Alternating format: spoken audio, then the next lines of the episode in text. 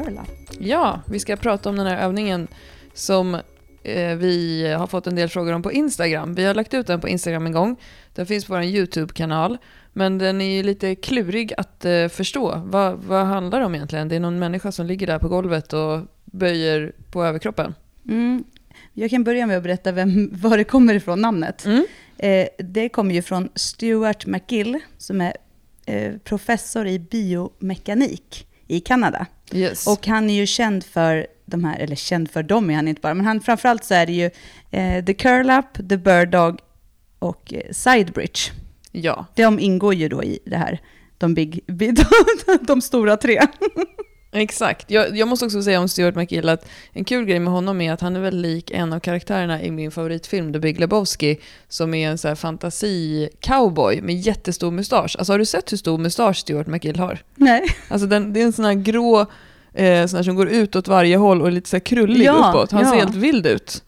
Eller den kanske går neråt. Ja, han, han ser väldigt speciell ut i alla fall. Men han är ju, han är ju faktiskt känd som en av de främsta internationellt eh, inom rygg och ryggradsforskning och har gjort flera stora studier. Och bland annat så ligger han ju eh, bakom grunden till det som idag är känt som den nya typen, den nya, den nya skolan inom postgraviditetsträning, där man har sett att hans övning, McGill Curl Up som vi nu pratar om, eh, är en övning som man, förr så trodde man ju att göra crunches var en övning som ökade avståndet mellan magmusklerna efter en separation, efter en graviditet i det här bindvävsstråket, Linnea alba. Men eh, man har sett att just den här övningen där man gör en liten crunch eh, snarare håller ihop och stabiliserar det här området.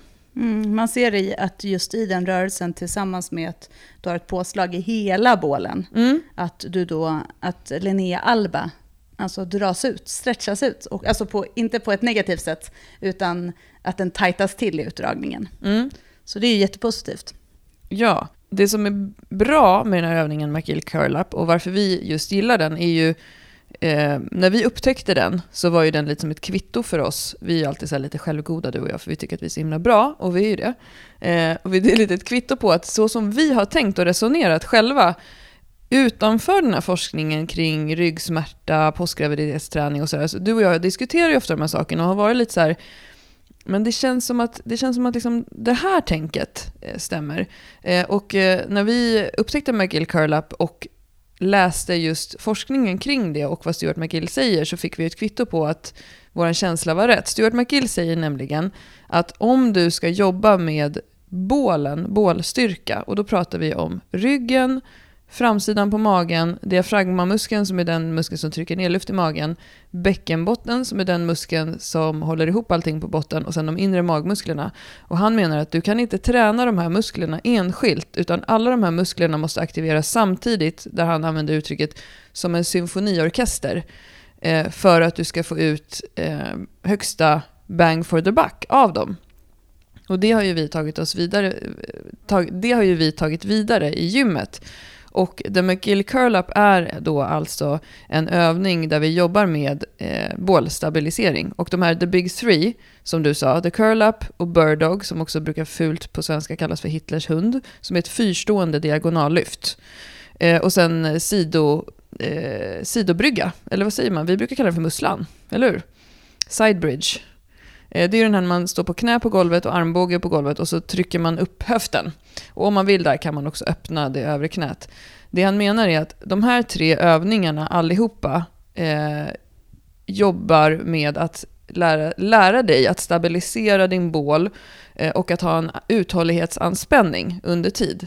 Så eh, de är väldigt bra för personer som antingen har ryggsmärta, men de är också bra för personer som bara liksom vill bli extra stark och få bra kontakt till sina övriga övningar. Mm. Ja, jag använder alla de tre övningarna väldigt mycket till mina kunder. Mm. Eh, och eh, både i, beror lite med olika syften, men de där tre jobbar jag jättemycket med när jag har postgravida kunder. Sen jobbar jag med curl-upen, gör jag skulle jag säga med alla som vill lyfta, för att det också handlar väldigt mycket om att, som den här symfoniorkestern du förklarade, att använda bålen i sin helhet. Och att jobba med det som vi brukar prata om, eh, buktryck. Mm. Eh, och många förstår lite mera känslan när de får göra den på det sättet. Ja, Eh, eh, och då kan liksom någonstans applicera det lite mer på, i sina lyft. Så att, men sen också just att få känna så här att det inte är farligt att ta i och att spänna hela bålen. Utan att det är faktiskt det vi behöver göra om vi ska skydda ryggraden när vi gör till exempel eh, tyngre lyft. Ja, sen tycker jag också att den är häftig, just som du säger, när man jobbar med den med postgravida och även när jag gör den själv. Att eh, just den här känslan av att eh, jag ligger på golvet, jag drar ner luft, jag spänner magen och sen så gör jag en liten crunch. Men min mage för, blir platt. Mm. Den är ju expanderad för att den är luftfylld. Men den blir ju inte toppig och pyramidformad liksom, formad som man trodde förut att crunches skulle göra med en postgravid mage. Nej, och det är ju just för att man skapar den här äh, anspänningen. Jag har ju gjort det på väldigt ny, eh, vad ska man säga, väldigt postgravida tjejer Mm. och kvinnor. Eh, Och då, mm, då kan man behöva hitta ett litet mellanläge. Alltså att, för att det man ser är ju att eh, eh, det man tror är, kan vara just nyckeln är att ha ett, eh, både den här curl-upen men också hitta den här inre aktiveringen först. Så att är man helt, liksom, har man inte jobbat alls med det, då kan det vara så att det är svårt att säga att en person tar in luft och spänn till. För Och- man vet inte vad man ska spänna. Nej, för att det sker inte per automatik. Men det är fortfarande så att du kommer inte kunna göra övningen genom att tänka sug in naveln som man sa förut. Nej. Utan, men är man helt postgravid kan man behöva eh, jobba lite med att förstå den först, ändå det här eh, att eh, knipa, Generell ah, knipträning. generell knipträning. Sen kan du då ta in luft. Men den här personen kunde göra det efter att vi bara hade liksom pratat om det och skapat förståelse för vad, skulle hända, vad som skulle hända. Mm. Och, och hon blev väldigt själv så chockad i när hon gjorde själva curl sen och bara shit, jag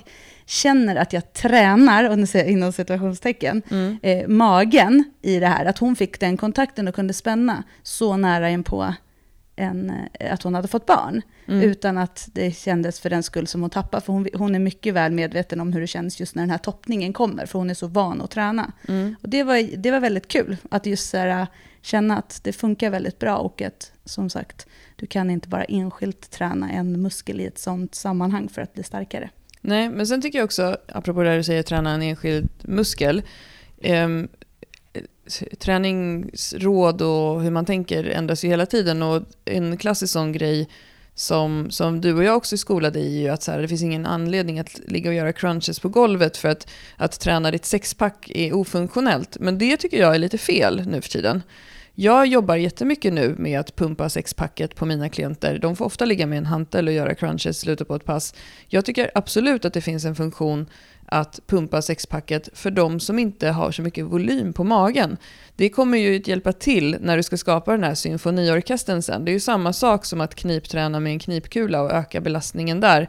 Alltså blir du starkare i bäckenbotten, får du större abs, eh, får du bra eh, stora erektorer för att du har gjort mycket raka marklyft, så kommer du ju kunna eh, koppla på bättre. Men allting måste ju ske stegvis. Och jag tänkte Johanna att vi ska eh, backa lite bandet och göra en liten checklista på den här McGill Curl Up och verkligen beskriva hur man gör den, för det är så många som tycker att den är knepig.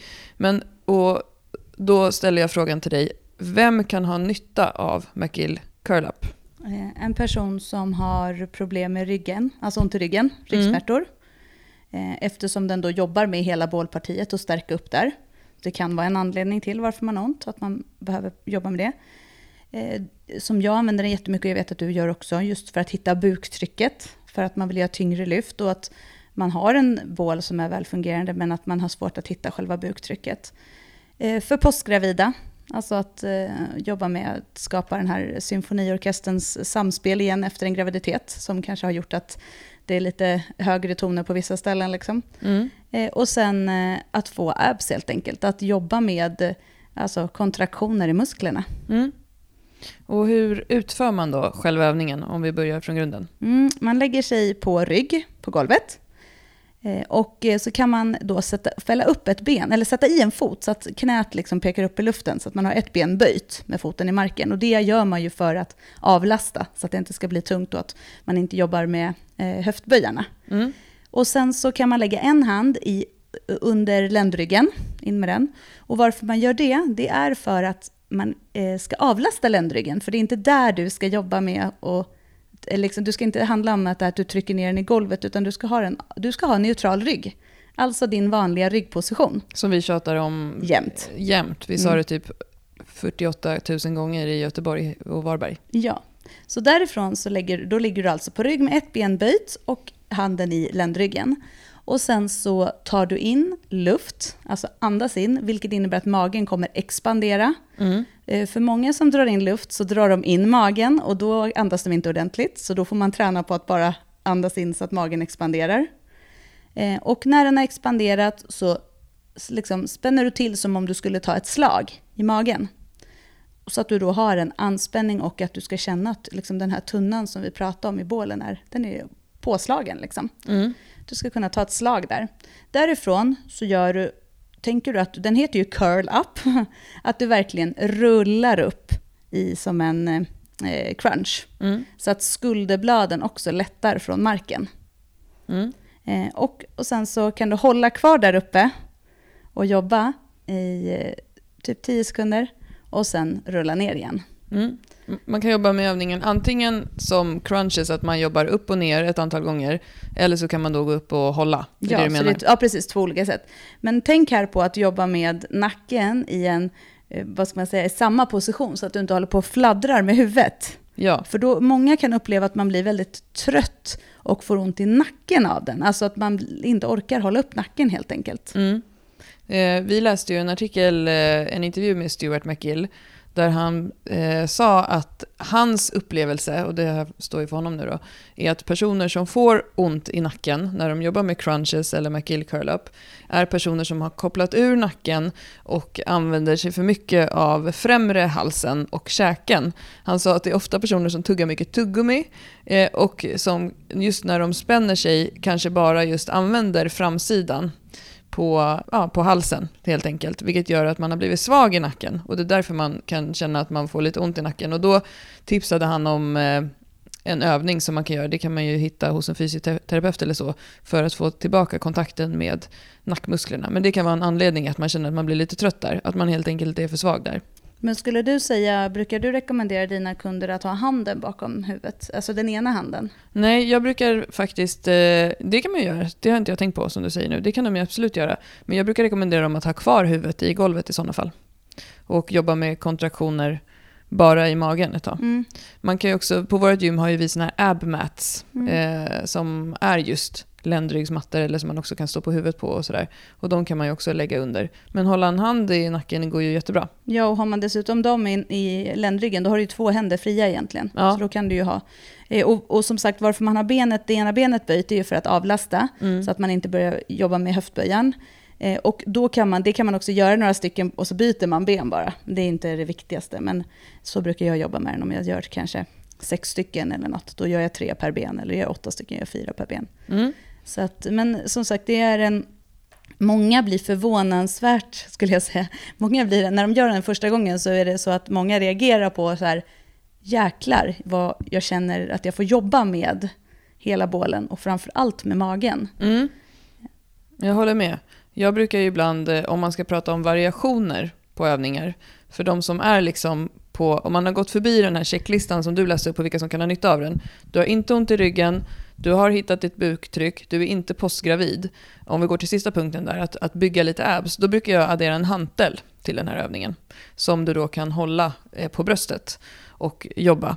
Eh, då får du liksom extra mycket bodybuilding av övningen. Då får du alltså då inte ha ont i nacken heller när du gör crunches. Nej, det, då har du gått förbi, precis. Då har Mm. du checkat av alla de där första stadierna varför du gör den. Precis. Så att eh, helt enkelt en jättebra övning som alla kan få ut mycket av att göra. Även den som vill lägga in det lite kort före sina tunga böj eh, till den som vill jobba med den tills det verkligen bränner i musklerna. Och då kan man testa att variera tycker jag just det här med att jobba isometriskt, det vill säga statiskt, att man går upp och håller en längre stund i sina repetitioner. Säg att man gör kanske sex repetitioner med 10 sekunders håll och att man vilar kanske 20 sekunder emellan varje håll. Eh, till att jobba med den mer eh, som en klassisk crunch, upp och ner. Men glöm inte just att expandera magen innan och spänna till. Det är alltså inte en övning där vi suger in i någon sån här yoga, eh, suga in magen eh, aktiveringsövning. Nej. Och jag gör den och du gör den och vi gillar den som fasiken. Och det är också roligt för vi har ju också verkligen olika styrkor i, i, eh, i bålen, men magen framför allt just. Mm. Och ändå så det, får vi ut båda lika mycket av den, så det är verkligen en övning som funkar. Att göra, för, alltså jag menar att, nu lät det så bara för att vi gör den, men just att det, vi har så olika förutsättningar när vi började göra den också. Mm. Eh, och att just att den, den kan fylla många olika funktioner. Vi lägger ut en film också på Instagram på hur man gör den. Absolut. Så man ser hur det går till. Med lite olika variationer. Ja, skitbra. Vi hörs igen på måndag då. Det gör vi. Hej hej! Hej.